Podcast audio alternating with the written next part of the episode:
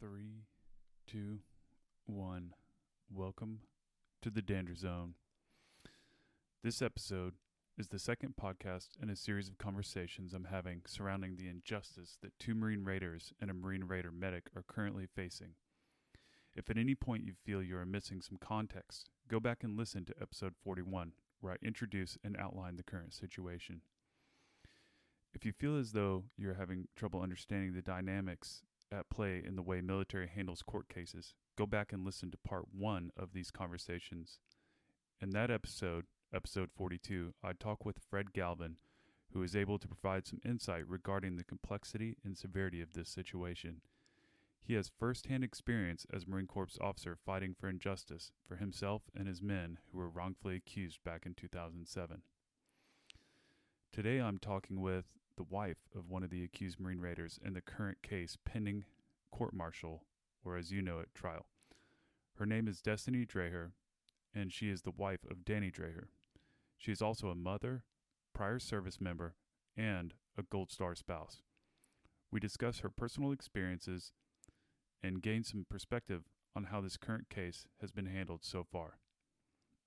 Please provide your support by listening to her story, visiting UAP.org, ReconSniperFoundation.org, and ReconFoundation.org, and asking how you can support these warriors and their families. Also consider writing letters to your representatives in the U.S. Congress and Senate. Make sure not to mention if you're associated with a branch of service. If you're a prior service member and you put that you were in the Navy, Marine Corps, Army, etc., the congressional offices will just direct those letters to the services, and they won't be processed by the representatives themselves. You can also attend your representatives' town halls and ask them if they are familiar with the case and if they are willing to get involved and join the Justice for Warriors Caucus. For those of you that don't know, the Justice for Warriors Caucus is a nonpartisan congressional caucus to support imprisoned combat warriors who fought for our freedom and have been unfairly treated by the military justice system. So now, here is episode 43. Hello, Destiny. Welcome to the Danger Zone. Hi, Dan. How are you? Doing good. Thank you so much for being willing to join me on the podcast so we can share the information about this incident and this case and this injustice that's currently happening. Well, thank you for actually giving me the opportunity to speak and say my side of the story. For sure. Speaking of your side of the story, let's go ahead and dive into it, and let's hear from your perspective from when the incident happened and, you know, kind of chronologically. Can you kind of tell us what happened from your end and just your experience through, you know, hearing about what happened and sort of starting from the beginning? Yes, sure. So we need to go back to 2018 going into 2019, so this would be New Year's Eve. I get a call from my husband, and he is telling me, hey, him and a few friends are going to be going out to go grab some food and just have a little celebration. And I'm like, okay. So then I think it's the day of, so it's January 1st, 2019, and I get a phone call from him. And he somewhat explains to me a situation that happened pretty much after midnight. And at that time, I didn't think it was much of a big deal. So we get off the phone, and I get a call from him a few hours later, and he tells me that I might not hear from him and that he might not be calling me from his personal phone. So I was like, all right. Mind you, I just know very generalized things of what occurred.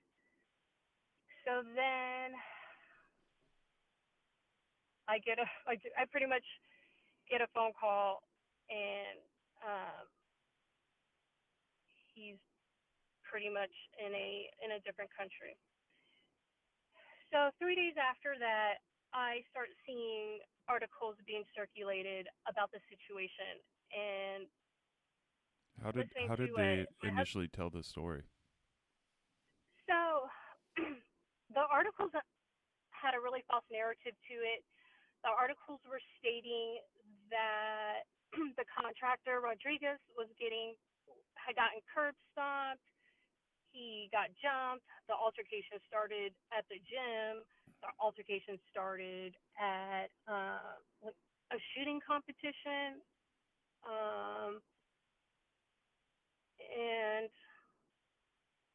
that was about it. They were just really outrageous stories with no facts, and they were all anonymous, of course. Wow. So then at that time, I'm thinking, okay, you put this article out, and there's people that's reading it, but never once did you ever think about maybe the family of the deceased that was reading it and how they're feeling about the situation and just the fact that it wasn't the truth. So I start seeing these articles, and maybe 3 days later, I'm starting to get phone calls to my personal phone, and they're from friends that are in our community, and they are stating that they're hearing from people within leadership inside of a bar talking about what Danny did, and I guess he was stating, did you hear what he did? Kind of like the whole rumor mill starting. And this is kind of upsetting because people listen to this crap, and that's somebody who's pretty much a senior enlisted individual, so he's already starting to taint certain things. So that's when I started getting upset. And I hear from Danny. I'm kind of relaying him all this information that I'm hearing about the article. And then another article comes out, and 4 days later, the contractor, he dies. And I think maybe a day or so after that, Danny gets transferred to Camp Arifjan, and eventually he comes home a few weeks after that. Wow. So here this incident occurred, and there's a false narrative put out.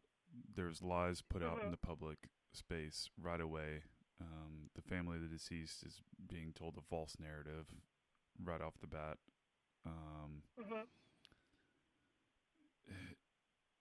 And so... like what happened following that? Like what happened with Danny and you? Like what happened? How did it play out after the initial incident reporting and the contractor passing away? So at this time, since I'm not hearing much from Danny, and I'm not really hearing a status of where he's at, pretty much at this point expecting a phone call from the command, just as common courtesy and respect for my family and the two other families that are involved. So I don't get a phone call, and from the point of the incident to present day, I still haven't heard anything from the command. And so he ends up coming home, and pretty much at the point that he comes home and lands in the U.S., the command has already preemptively found him guilty before ever hearing any of the facts. And that pretty much sets the tone for the past, 13 months. So a few months after this, and he's home, I want to say it's about... May-June time frame, Danny ends up getting his pay taken away, his SDA pay. He gets his security clearance revoked. His promotion is put on hold. He's alienated. He's humiliated. They put him in the gym for I guess, to show up for duty and work there. The other individuals are barrack managers, or they're sitting in a clinic absolutely doing nothing. So you're telling me there was no presumption of innocence at all? Not at all. And punishment was dealed out before, like, it sounds like there was even an investigation completed on this deal.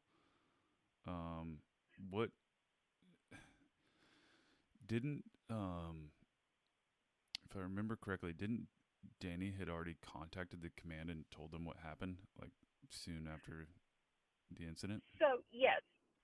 So right after the incident, the next day after the altercation, Danny let his command know, hey, this is what happened. Mm-hmm. So there was no, he was trying to hide it or anything. Yeah. Everybody knew.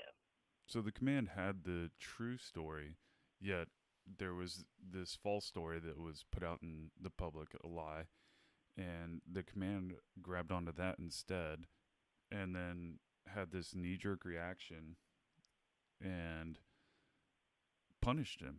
Already punished these men, these Marine Raiders, and that demonstrates no presumption of innocence when you're already dealing out punishment before there's even been, you're proven at fault. And for those of you that don't understand maybe how the military works, getting your security clearance pulled, his promotion being held up, having pay taken away when you have family that you're providing for, all that stuff is pretty severe punishment. And to go on beyond that to be sort of the humiliation campaign you're talking about, where they're talking behind his back around the command, spreading rumors and false stories around, that's just insult to injury, and mm-hmm. creating sort of that, when how is there supposed to be a fair investigation, a fair trial or anything in this when the potential juror pool is already tainted, It's just it's wild to see how hard these knee-jerk reactions are, and they're still looking to continue with this trial and this punishment. Can you tell me a little bit about NCIS investigating this, like at Iraq, and then how they handled it here back in the U.S.? Yeah, so there was a lead investigator out there that pretty much investigated everything, and he, and we'll discuss this in a few, he ends up showing up to the Article 32 hearing. If people don't know, an Article 32 hearing, it's like a grand jury on the civilian side, and there's a lot of people out there that don't really understand the military justice system. They don't understand the command is supposed to be fair and partial, and the command's always supposed to stay neutral. So I should be able to have the ability to trust the legal process, but I don't, because how do I trust the legal process? How does Danny trust the legal process after all these things are happening? And then the convening authority is General Yu, who is the MARSOC commander, and people within the leadership are making comments. For example, somebody made the comment, oh, those guys are murderers and they should burn for what they did. And he said that in front of a whole bunch of subordinates. And then you have people fearing doing the right thing. So then you're starting to hear things like, you can't write them a character recommendation. And this is all before the facts are even out. Nobody knows anything at this point besides very, very basic things. And they are just assuming and making assumptions probably from the first few stories that came out. Mm-hmm. And people keep telling us to let the legal process work itself out. But how do you do that when things are stacked up against you? Yeah. Prior to the Article 32 hearing, NCIS did show up to mm-hmm. my house in an L-shaped formation. So one person was right at the door and the other person's way off at the corner. Like I was going to do something when I opened up the door, and they just so happened to come right after I gave birth to my son. So to me, it was almost like a scare tactic. You know, NCIS or the government's probably thinking, oh, they're probably going through like a lot of stress. She just had a baby, so she's probably vulnerable. So let's go to her house at this point in time. Yeah, interesting. And so what happened when they showed up at your house and they're sort of trying to corner you during this vulnerable time and put this pressure on you? They wanted to ask questions about the situation and about Danny, but I told them that they could go ahead and speak to my lawyer about that, and then I closed the door. Oh, good. Yeah, NCIS does not have the cleanest history, especially of late and just in the past. Their pressure tactics, what they've done to families during investigations. Mm-hmm. There seems to be no restraint on their end. There's no accountability. I mean, you look at the recent Gallagher case, and this isn't comparing these two cases because they're very different. It's just making a statement of the sort of character of NCIS was using spyware on the defense's computers to uh-huh. gain information to help them in the case. And the people involved were only removed from the case, and then they were about to be receiving medals until President Trump stood in and said, no, you're not getting awarded for doing the wrong thing. And I think that's what's been happening for years in this uh-huh. corrupt system. It's all connected from the military justice system to, the investigators doing it. Uh-huh. It's jacked up. So while you're under all this pressure, you have NCIS showing up at your door unannounced. They didn't feel the need to, hey, call you and say, hey, can you come in and talk to us or anything like that. Did you at least have some support from the command? Like the family support structure that's supposed to be there? No, there's absolutely no support from the command. Since the command feels or assumes that Danny is guilty, my family has suffered for that too. So it's like I mentioned, not even a courtesy phone call from the beginning. So even when the incident happened, they didn't keep you updated on no. Danny's return to the U.S. or anything like that? Not at all. Not a FRO, not a family readiness officer. For those who don't know, nobody. Not even like a little lieutenant or maybe a gunny giving me a phone call, and it's been like that. Like I said, from the beginning, it's a bit upsetting, but from my standpoint, it's pretty much expected from them. I don't have any faith in the command or any of their family services or their programs, because to me, they're really not that effective. So. Well. And they proved my point. Yeah. I would say so.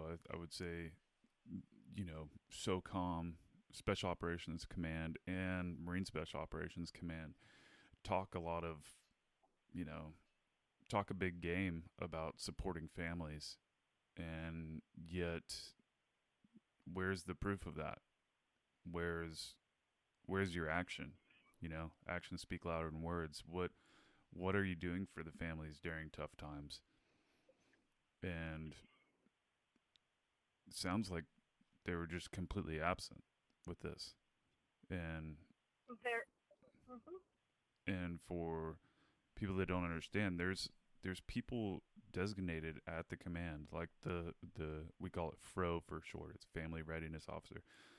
They're supposed to be there to be a link between the command and the family members, because doing this job, when you have a spouse and children and all this, in order to do your job, you need to make sure, you need to know that your family's taken care of, that they're not being stressed out by being kept out of the loop and not knowing what's going on, you know? Very much so. And it seems like they're totally disregarding that, which it's very short-sighted on their part and can play into a readiness issue where when people don't feel like their families are taken care of, how are they supposed to focus on the mission when they're worried about what's going on at home? And so, again, I think it is very short-sighted, because if they did genuinely care about the families and followed through with action on what they say they're supposed to be doing, then you would see, you know, mission success. You would have a better command environment. You would have a better fighting force. So let's hear about the Article 32 hearing, which, for those of you that don't know, is it's like a grand jury, right? Mm-hmm. So like kind of a hearing before a trial to see if it's like worthy of going to trial, as I understand it. Yes. So the Article 32 hearing was a 2-day process. There was a hearing officer there, prosecution, and all three of our lawyers. So day one, I walk in, and pretty much Rodriguez's family is there, and rightfully so. The tone of the court was really different. You could tell that they were upset, they were angry, they were sad, they were crying. They were making comments underneath their breath throughout the whole proceeding, and which is all expected. Like I completely understand, because I've been there and I've had to grieve over a loved person. So, and like I said, rightfully so. But unfortunately, they are under the impression the whole time that their loved one was murdered. Mm-hmm. So I'm sitting there and I'm listening, and they bring up the lead NCIS investigator. And so he was there. He saw all the videotapes, because there are videotapes of the situation that happened. And he's sitting there stating the entire time Rodriguez is the aggressor. So very, rewind. Very important statement. And this very, is very, very important fact. So rewind. And this is from the investigator in Iraq? Yes. Okay. Yes. So he was actually on the witness stand. Yeah. So Danny, Eric, and Josh, they ended up going out. They're going out. They wanted to celebrate because Danny found out, you know, he's on the mass sergeant list. Eric was on his promotion list. There's a baby on the way. So they go out and they go to one establishment, and then they go to the next establishment where Rodriguez was at. And in the video, it shows Rodriguez talking to Eric. And at first it seems okay, and then there's more footage where it starts getting aggressive. Before Eric was there, Rodriguez was already giving other people a hard time. So one of the security guards sees Rodriguez kind of starting to get angry and aggressive, so he ends up kicking Rodriguez out of the establishment. Danny at this time doesn't know anything that's going on. So when Rodriguez is getting kicked out of the establishment, the security guard heard him say, "I'm going to kick his," referring to Eric. Mm-hmm. He was going to kick his, you know, the word. And then he stood out there and waited. So then the establishment closes. So he's outside waiting to, you know, yeah, ambush these guys. Yes. So he's out there. As we were saying earlier, there was a lot of false narratives. So everybody thinks there was 3 Marines that jumped a contractor in a dark alley. That's not what happened. Rodriguez was out there with 5 to 7 other service members and contractors, and they were by a vehicle of some sort. So Eric is telling Danny as they're walking to their vehicle, "Hey, you know, this is what happened. For some reason, he was being aggressive towards me. I don't even understand what he was talking about or what he was saying. He was trying to compare our jobs, whatever it might be." So Danny's like, "Okay." He's like, "I'll just go confront him. You know, it doesn't have to be like that. Let me go try to de-escalate because I don't want this crap going back on post." So Danny proceeds to go up to Rodriguez because Rodriguez is in the same pathway where their vehicle is. So Danny goes up to him and he's like, "Hey, you know, like, why does it have to be like that?" Like I said, he's trying to de-escalate because he has every right to, because Danny at that time was one of the senior enlisted guys over there. And he has every right to make an on-the-spot correction. Like anybody in the military, you can do that. So he goes up and talks to him, and Rodriguez is already starting to get aggressive, and he's poking at, like, Danny on the chest and, like, pretending to headbutt him. So Danny just pushes him, and just to give space, like, "Hey, I don't want any, you know, I don't want to start anything." And that's when Rodriguez proceeds to punch Danny.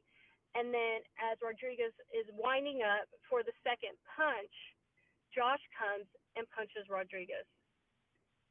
Rodriguez falls to the ground, and Danny at this time, his back is turned. And he's just hearing things, and he turns around. There's a little scuffle. And mind you, this is all on video. And they all kind of, everybody at that point kind of gathers around Rodriguez. Eric is rendering aid to him. And then at that point, everybody disperses. One person goes, grabs the keys out of Rodriguez's pocket, and they all leave.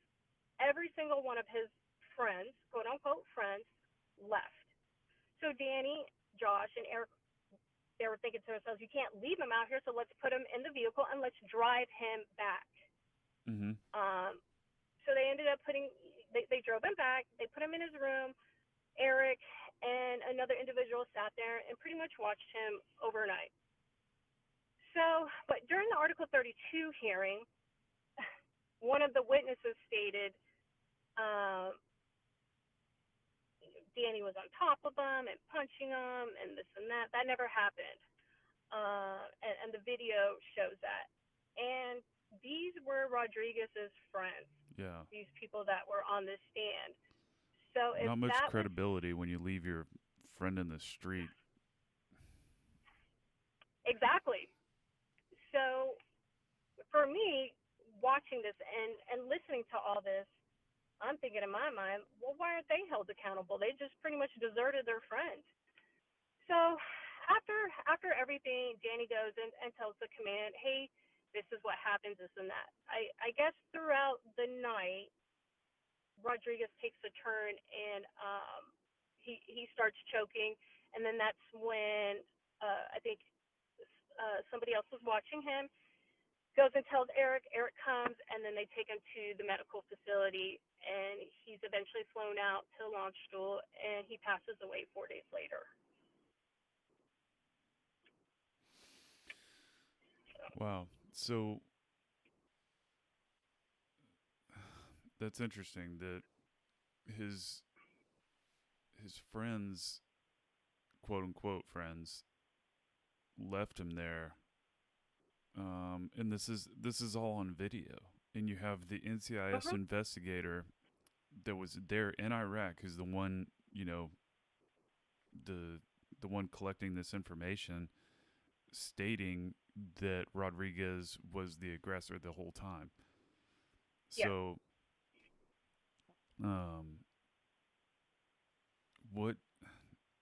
what did the friends, you know, quote unquote friends, have to say for themselves, or what were they saying about the incident? I don't think during the hearing they didn't really say anything. So this is day two when the video is actually shown, and Danny's lawyer ends up slowing down the video so you could see it frame by frame, second by second, and you see Danny nowhere near on top of Rodriguez. You don't see any of both the stories that were being told, and you could tell that the tone of the family had changed, because at this time it's been months. You know, they want answers. They want somebody to pay for things. But they're being told by the command, NCIS, government, convening authority, whoever it is, somebody murdered their loved one. So now that they see the video, their grieving process has now changed, because when they walked out at the end of the day, it was really, really quiet, because they kind of see the truth and they kind of see the facts right there. Yeah. That was probably a really hard pill for them to swallow. But shame on the government for allowing the family to think that their loved one was murdered. Shame on General Yu for never speaking to the guys and asking them their side of the story while he is at the deceased's funeral. Wow. But yet, you don't talk to your own guys. You don't get the truth. You don't get the facts. Or you don't wait until the legal process is actually processed. Yeah, this baffles me that General Yu is pushing this forward to court martial. He's the convening authority.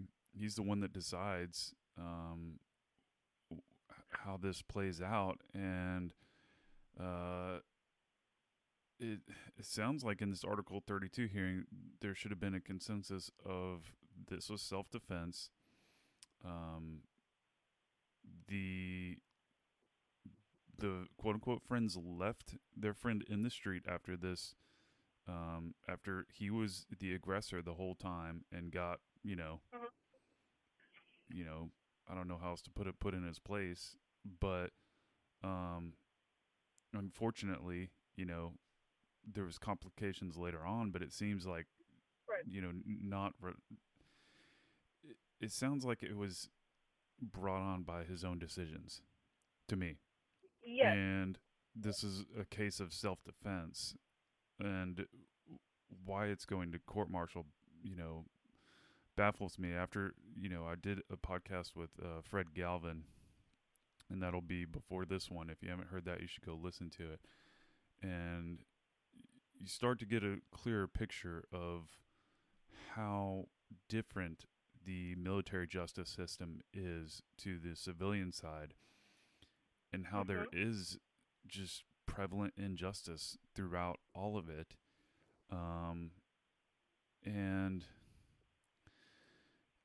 a big part of that conversation revolves around General Yu and the fact that he's pushing this forward, even though there's clear video evidence that it was self-defense. If I remember correctly, the prosecution said in the Article 32 hearing that it would be hard to be a tough case to win because of the self-defense. The hearing So the hearing officer said that it's going to be a tough case. Oh, okay. The hearing officer. And he's the one who pretty much puts all the facts together, and then from there he gives it to General Yu, and then General Yu can make decision. And he's deciding to go forward with this, and so big question in my head was why. And I mean, I guess I would have to say he's like trying to save face. He's trying to get promoted to, you know, he's trying to get another star. It was very enlightening talking to Fred Galvin about all this, and so if I have a much better understanding. I think a lot of people maybe think, oh, it's the military, they just kind of handle their own stuff, but there's you know, a lot of people talk about, you know, draining the swamp in DC and how corrupt politicians are and stuff, and that really does bleed over into our military.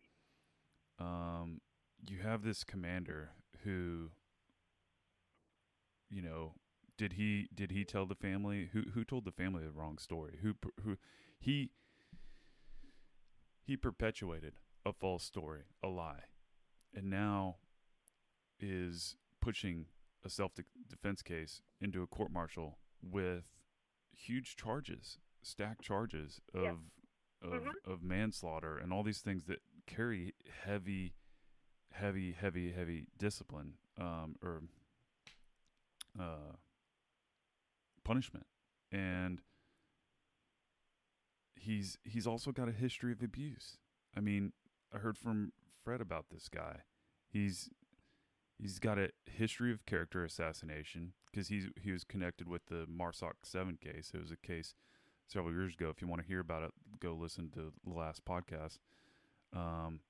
He got his DUI when he was a captain, and he got off from it. No problem. No punishment whatsoever. And he's had a Inspector General Command Climate investigation done on him, which he just got put at a different command. And what you see is in the military system, it's different spanks for different ranks, as Fred puts it. Pretty much.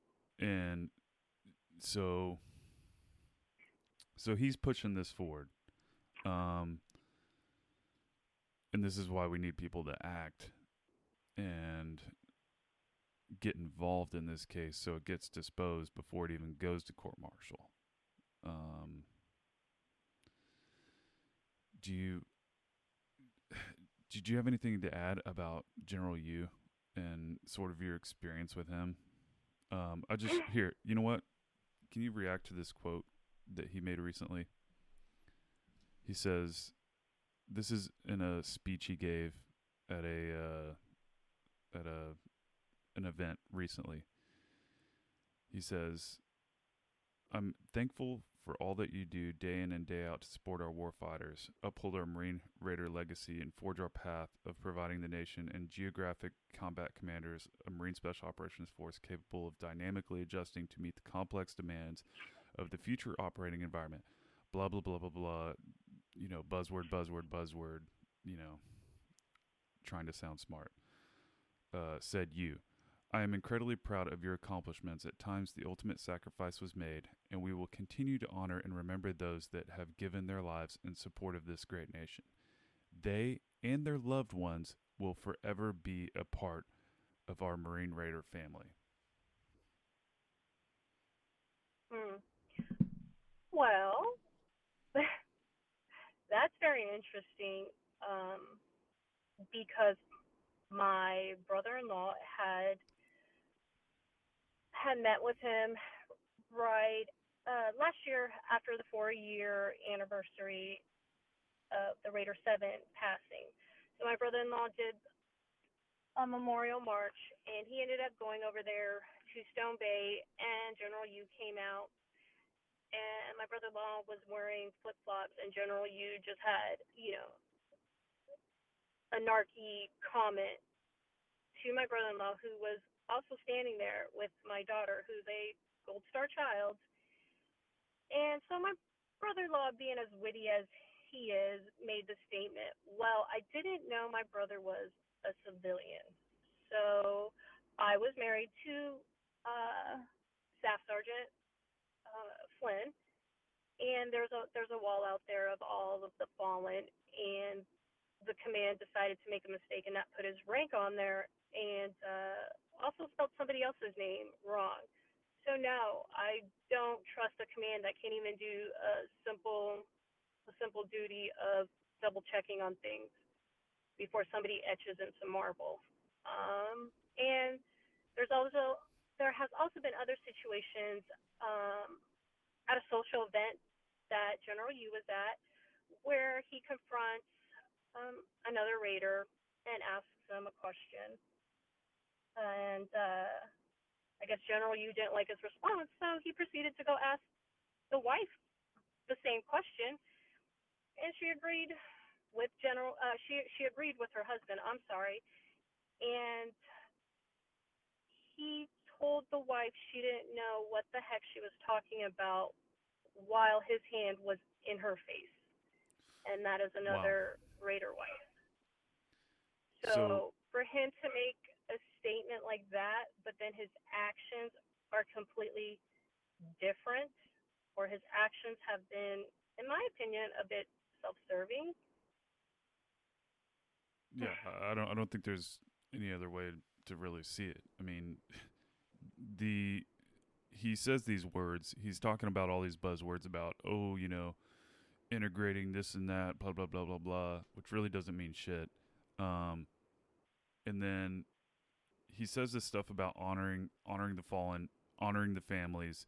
We're all one big Marine Raider family, and it's hollow words. He's spewing bullshit.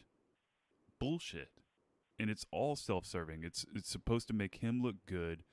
It's supposed to make him, he thinks he's intelligent. He thinks he's, you know, with this case, he thinks he's, you know, looking good in front of the SOCOM commanders. The Special Operations Command is over, Marine Special Operations Command.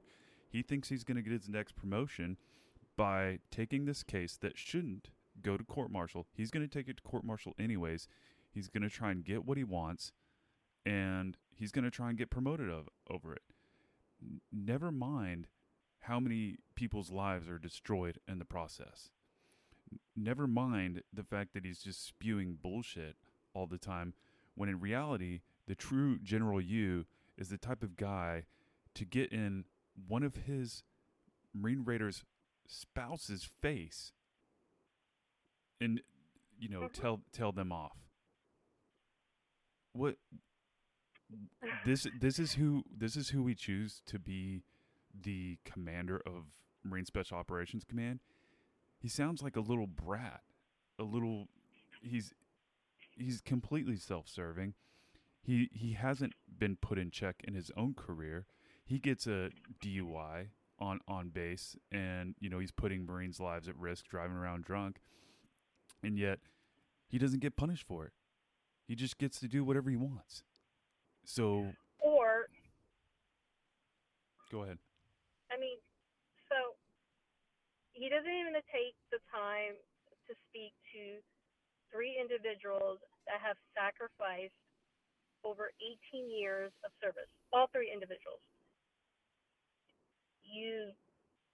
Those three individuals, to include Danny, my husband, they have sacrificed their time. They have sacrificed families. You know, just because they believe in MARSOC, and they believe in this brotherhood, and they believe in the mission. And I just don't understand how it's so easy for somebody to go to sleep at night burning three guys that have a family and would probably give up their lives for that place. And those are the true silent warriors. But at the same time, they are disposable heroes to General Yu. And look, these are my opinions, but I'm going off of what I've experienced and what I've seen. And it's just really unfortunate. I don't really know how I feel about this whole situation. There's a lot of anger because I've already sacrificed one husband for an organization. And now this is happening to me, and I'm just not going to sit here and allow that to happen. I'm not going to sit here and pretend that this is the legal process and this is how it works, because if it does, it needs to change. So when people on the outside are wondering, well, why is she doing this and why is she doing that? There's a legal process. Well, if you don't know how it is and you're not in my situation, then you might want to kind of be quiet. Mm-hmm. And on top of that, any spouse could have been in this situation. And if you don't really know your rights or you're not smart enough to go educate yourself about it, then, yeah, you're probably going to allow your husband to be in a certain place. But for me, I'm just not going to sit here on my couch when I've experienced the command with two different people, two very different situations. I got to say, it's very admirable the way you're fighting for your husband right now and for the men in this case. And they are the real war fighters. They're the ones, when our nation decides to go to war, they're the ones volunteering to be put into a spot where they're in the most dangerous positions. And yet, even in this case, to put some of this in perspective, the military justice system was kind of put in place as like a wartime court, right? The ability to conduct trials like while you're at war, and it's to quote unquote instill good order and discipline. And basically, the court can do whatever they want, and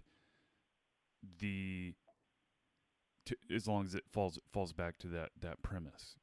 But here you have three actual warfighters, the ones who are on the ground actually completing the missions given to them, right? And they're the ones that have good order and discipline. They're the ones that didn't leave this former special forces Green Beret, this contractor out in the middle of the street. That was the friends. They're the ones that didn't have good order and discipline. They're the ones that left him. Right? And they tried de-escalating the situation. You know, it's they did the right thing. And not only that, each one of these men, Josh, Eric, and your husband Danny, all have the career that backs it up. That they are stand-up men and good at their jobs. And yet, look at the history of General Yu, the one that is trying to punish them. DUIs, getting in families' faces. He's just a complete jackass. And he's the one that gets to decide whether this goes to court-martial. There's something seriously wrong. You can't call this a justice system. It's an injustice system, and it needs to be changed. This is why people need to get involved, and it's not just about it's not just a military thing. It's not just this out of sight, out of mind, hey, we'll let the military handle that. It doesn't affect me and my family. The Department of Defense is the largest employer in the United States. And so it does. It has second and third order effects when you have this injustice system, this corrupt political system. Aside from, it's connected. It's connected to Congress. It's connected to these powerful companies within the defense industry, and it's all self-serving. And so these officers can move up, get promoted, and then get these nice cushy jobs at a defense contractor company. And there's second and third order effects to this. There's families that are trampled in the process. And it takes, I would say your feeling of anger is very justified. But there's a huge emotional toll on the families. There's financial toll. I mean, before even being proven guilty, you all have had pay stripped away from you. and, you know, a promotion where he'd be getting paid more has been put on hold, all before a trial.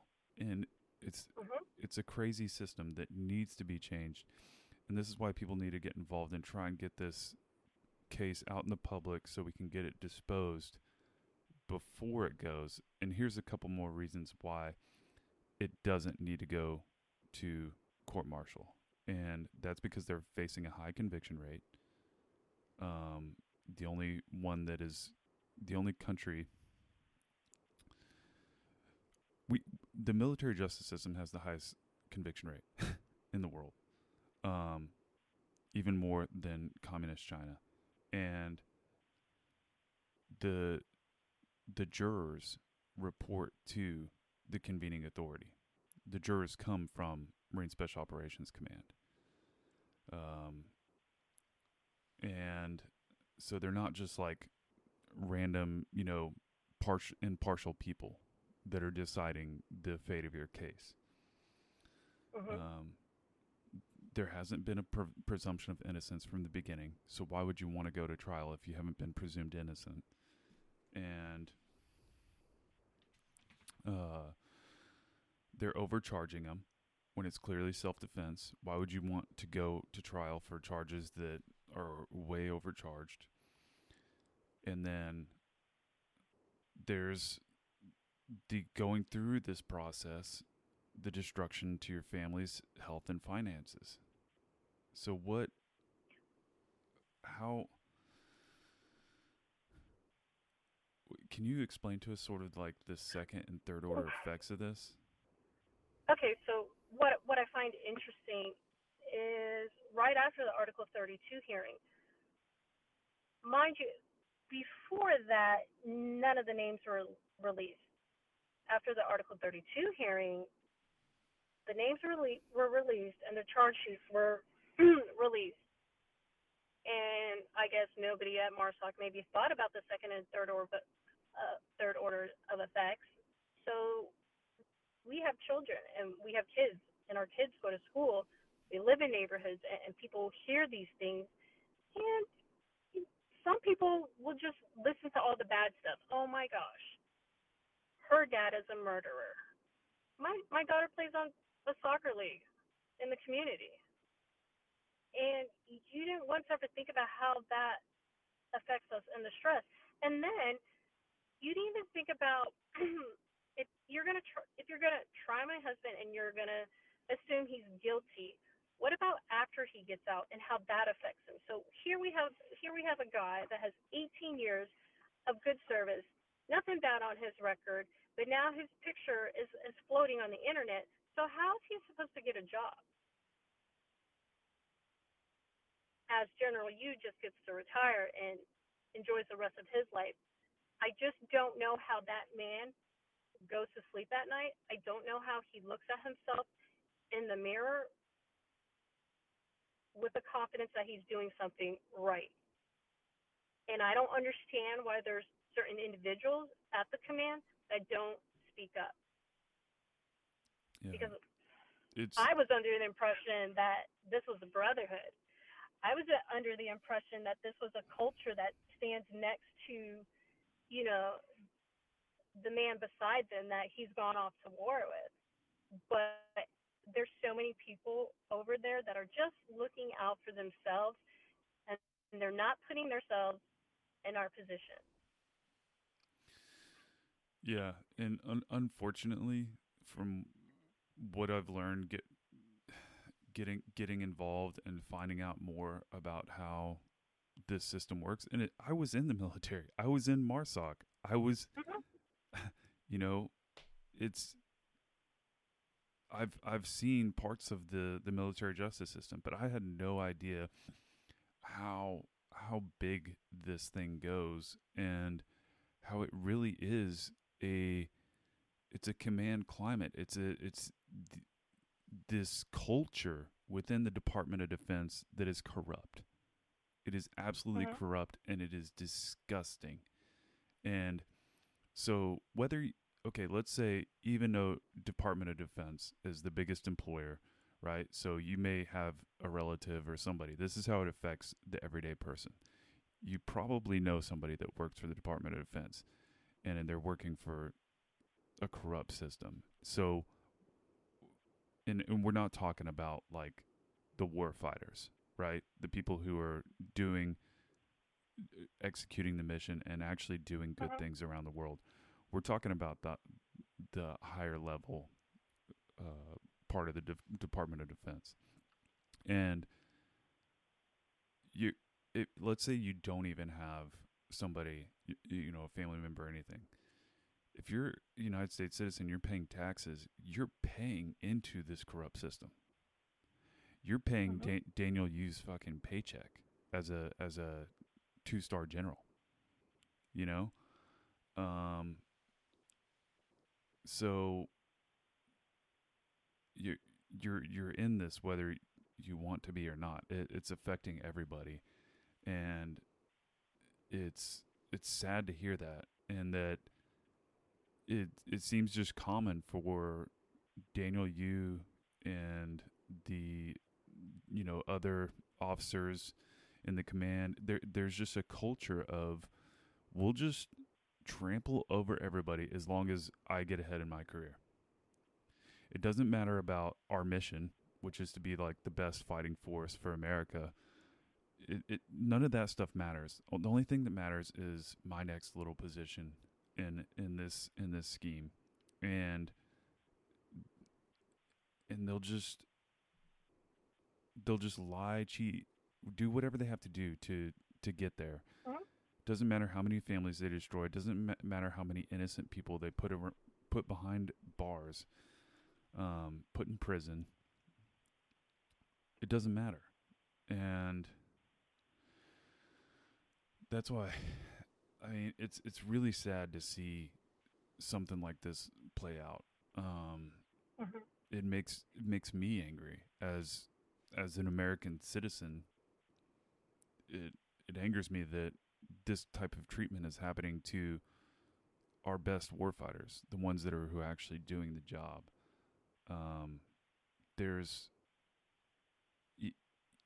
It's these commands that aren't commanders, who aren't even upholding their missions, their ideals, the supposed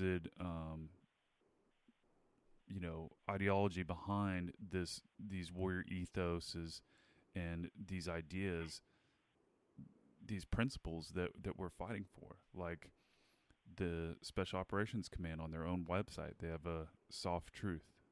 The number one soft truth is humans are more important than hardware. Mm-hmm. And yet they're trampling over the human aspect. They're not seeing the human aspect. Yeah, how can Daniel Yu sleep at night when they've lost any sense of empathy or feeling of understanding that the people doing the job for them, making them look good, are humans. They're humans. They're not robots. And they don't deserve to be just discarded when something happens and you tell a lie, you put a false story out there, and then to back it up or do whatever just to get your next promotion, you're just going to bring this to court-martial. Well, I don't know if you can hear, but it gets me riled up, and yeah. I want to hear about like your thoughts on sort of what we've talked about a lot. We've covered a lot of material. It's ironic you talk about human aspects. Yeah. When you've pretty much alienated three guys and you've humiliated them, what makes you think, not that this has ever came up, but it has within special operations, you belittled them, and what's to say one of these guys don't commit suicide, or something happens to their families and their families fall apart, and you just don't understand, but people don't think about it in that sense. where these guys would give up their life, and you won't even check up on them, or I don't know.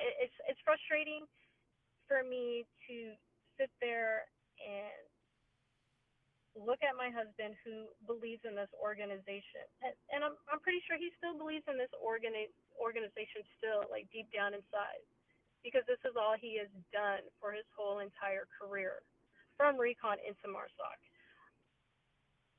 So it's frustrating to see that's all he knows. Like, that's his culture, and those are his brothers, and you want him to trust and be loyal to the command, but it's not reciprocated back. Mm-hmm. That's a problem.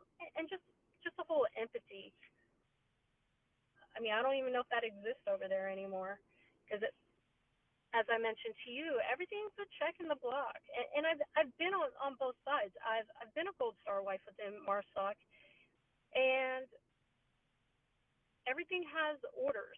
So for me, going through one situation and now going through this, it's like, okay, with my first situation and losing my husband, it's like, okay, she has a casualty officer, check, we did the celebration of life, check, we did this, check, this, and this. It's just all checking the boxes. Oh, okay, well, make sure she knows about these programs and this and that. And then it's like, okay, be on your way. Everything's a facade to me, the whole honoring the fallen. I mean, I know it means a lot to some people.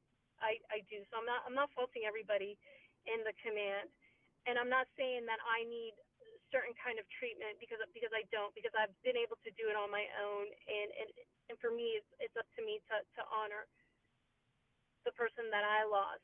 But even in this current situation that I'm in, it's like everything's a check in the block. Okay, yeah, we did this, we did that, but then you miss out on all the critical stuff, like the stuff that the crap that you preach about the families, about communication, about trust, about transparency. None of that exists over there,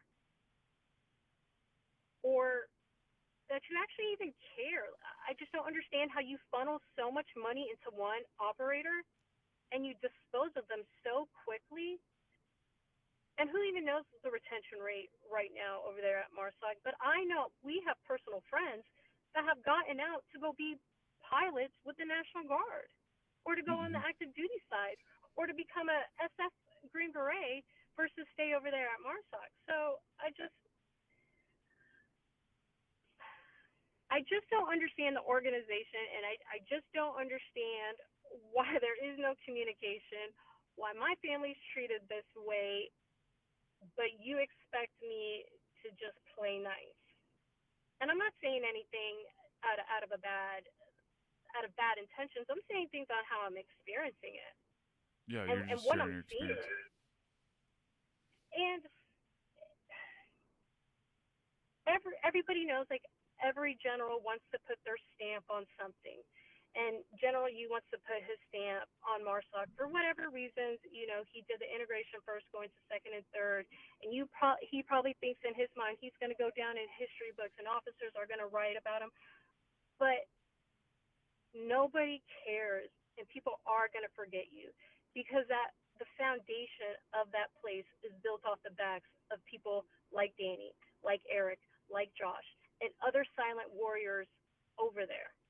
And guys that gave their life to that place. That is what that foundation is built on. Not some general who's only there for 3 to 4 years, who has the ability to ruin lives and walk away and move forward in his life, and then the next person comes in place. Because those operators will still be there, and they will work silently, and you can work the dog crap out of them, and they'll do it with pride and integrity, because that's all they know. And that's what's really unfortunate. And that's what I see from the outside looking in.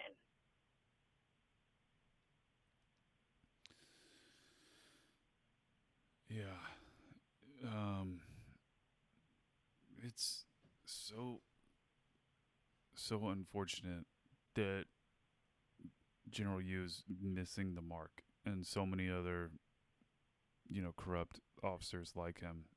And what's going to be left when they're sitting on their deathbed and they're like, oh man, I made a bunch of money? What does that mean? What kind of legacy are you leaving? Like you said, they're so forgettable, but yet the ripples they're creating in this universe that go out and have those second and third order effects on destroying families, destroying good men's lives. Like that's the energy you want to put out into this world. And it just, it's disgusting. And, we need to do something about it. Mm-hmm. And I just hope this going on in the situation that Danny, Josh, and Eric are in, people are really quick to just compare it to other situations that happened early on, years previous, and it's not the same thing. No. And nobody takes the time to maybe look at everything that they have done and the type of men that they are, and the situation that occurred. They still took care of somebody that probably didn't really like them. And they didn't leave him behind. They took him back, and it's frustrating because that moment that occurred, which is very tragic. The blame shouldn't be put on them because they did do the right thing. And I just don't understand why the command doesn't see it that way, because I've sat through the Article 32. I've sat through, the past arraignments, and I'll sit through every one of the trials. So, well, I don't know. I just at this point, I just want it to be over, and I'm wishing the best, but I'll tell you this, I won't put my trust in the command, just because of everything that I mentioned, from, the crap talking to other officers, stating things in front of subordinates, to making these guys feel that they are guilty the whole time, or portraying that or putting that out there before hearing facts. I just don't know. And, people can probably sit there and say, oh, man, she's just, she's trying to put down the command and everything and all these things because she feels a certain way. But anybody that personally knows me, knows that I can handle a lot of stuff. And I understand that life is very unfair, but it's unfair to every single person in this world. But when something is unjust, that is a whole different thing, and maybe people don't understand that unfair and unjust are two different things, but it's unbearable for my family right now. But I'm not going to let this whole situation destroy my family, that's for sure. I'm going to stand by the person because I believe in him, and I've heard the facts, and I know the type of person that he is. And I know he's somebody that would give you his freaking shirt off of his back or give you the last of his money. Or if you call our house at 2 o'clock in the morning, he will go pick you up, or he'll hear you, or he'll listen to you. Or he'll have his friends come over that are struggling, and he'll sit there and listen to be the soundboard to them. And I just wish that there were more people that were doing that for him and our family, because there really isn't that many. And that's okay, because any support is better than no support. It is. So, I mean, we will see in the next few months, like, what happens. And I do hope maybe the military justice system will work in our favor.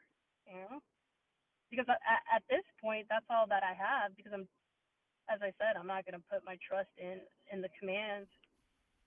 And because to me, in my life, they don't really exist except for those few people that really care about me and my family and Danny.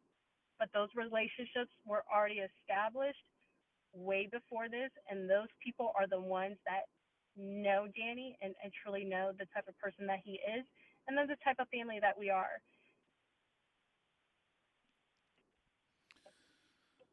Wow.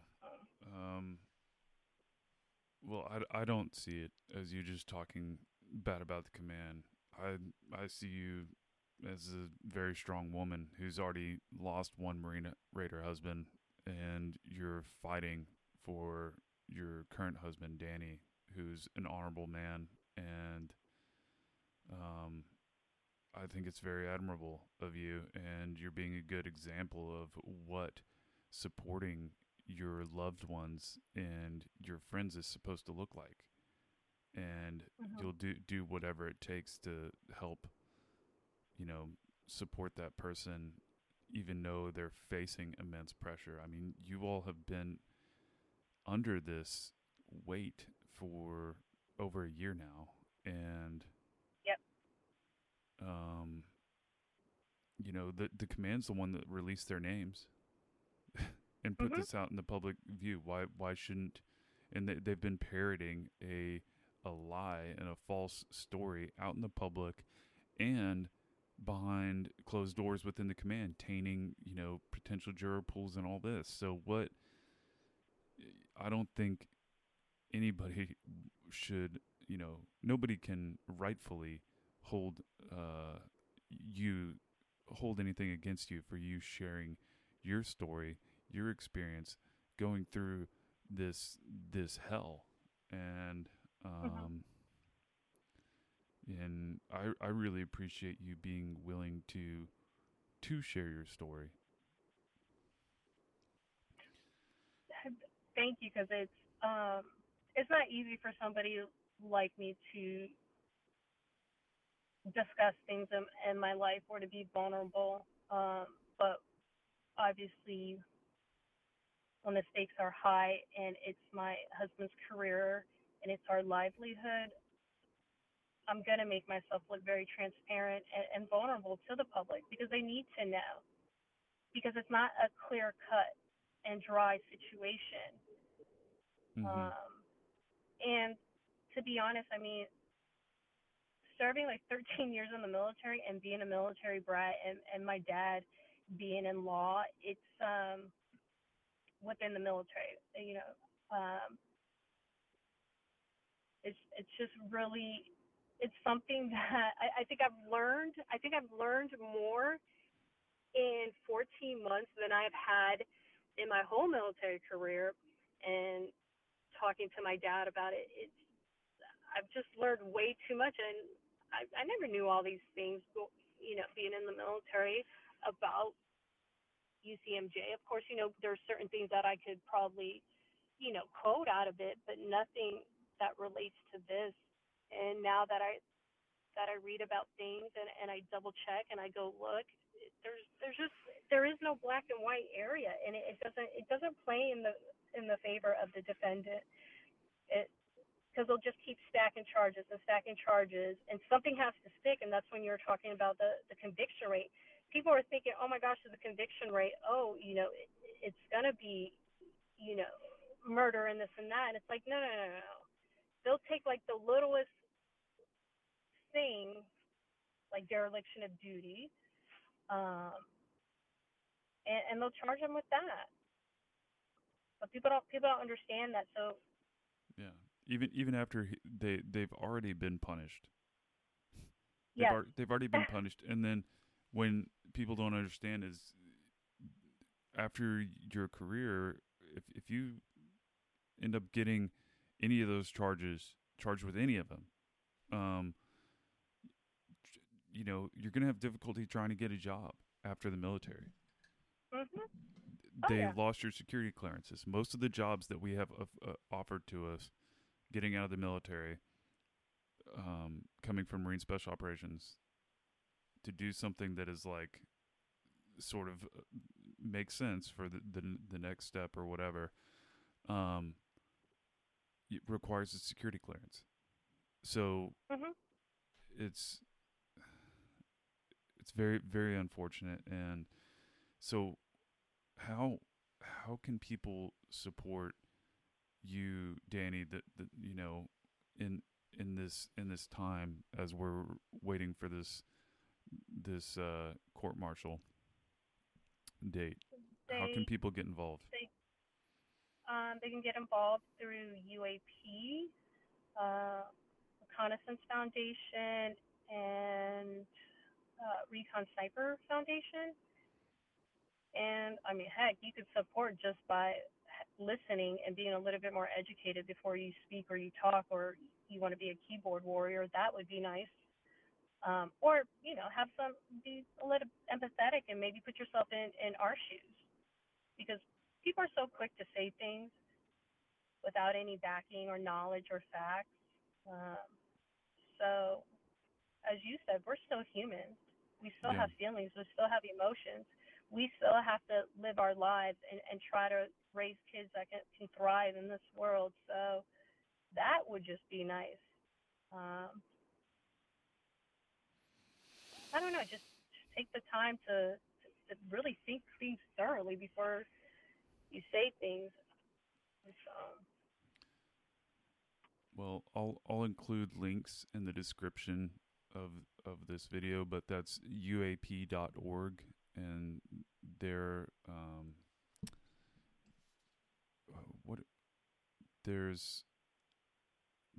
raising, they help defend warfighters when they're on trial. Yep. And then Recon Sniper Foundation and the Recon Foundation are also helping support. So I'll include links to those. Make sure you go check them out, see how you can get involved, see how you can help. Fred, when I podcasted with him, also mentioned that, you know, in order to get this case disposed, we need to get this out in the public and get the right people to hear it. President Trump is the commander in chief and could, he can move freely with, you know, all through the DOD. So, a way to do that Fred was mentioning was sometimes sending letters to your, congressmen and senators isn't enough.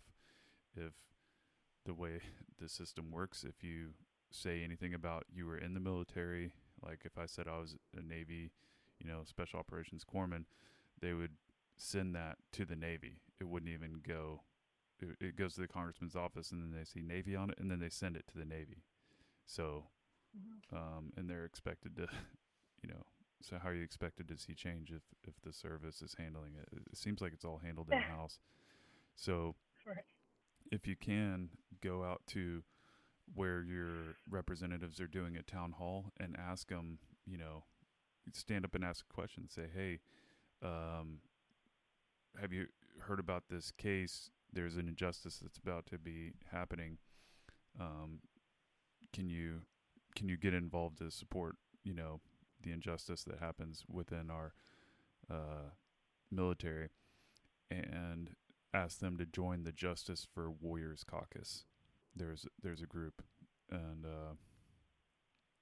so the idea is that they can then, you know, they have more chance of getting the ear of the president. Obviously, he's got a lot on his table, but they may be able to fill him in on what's going on.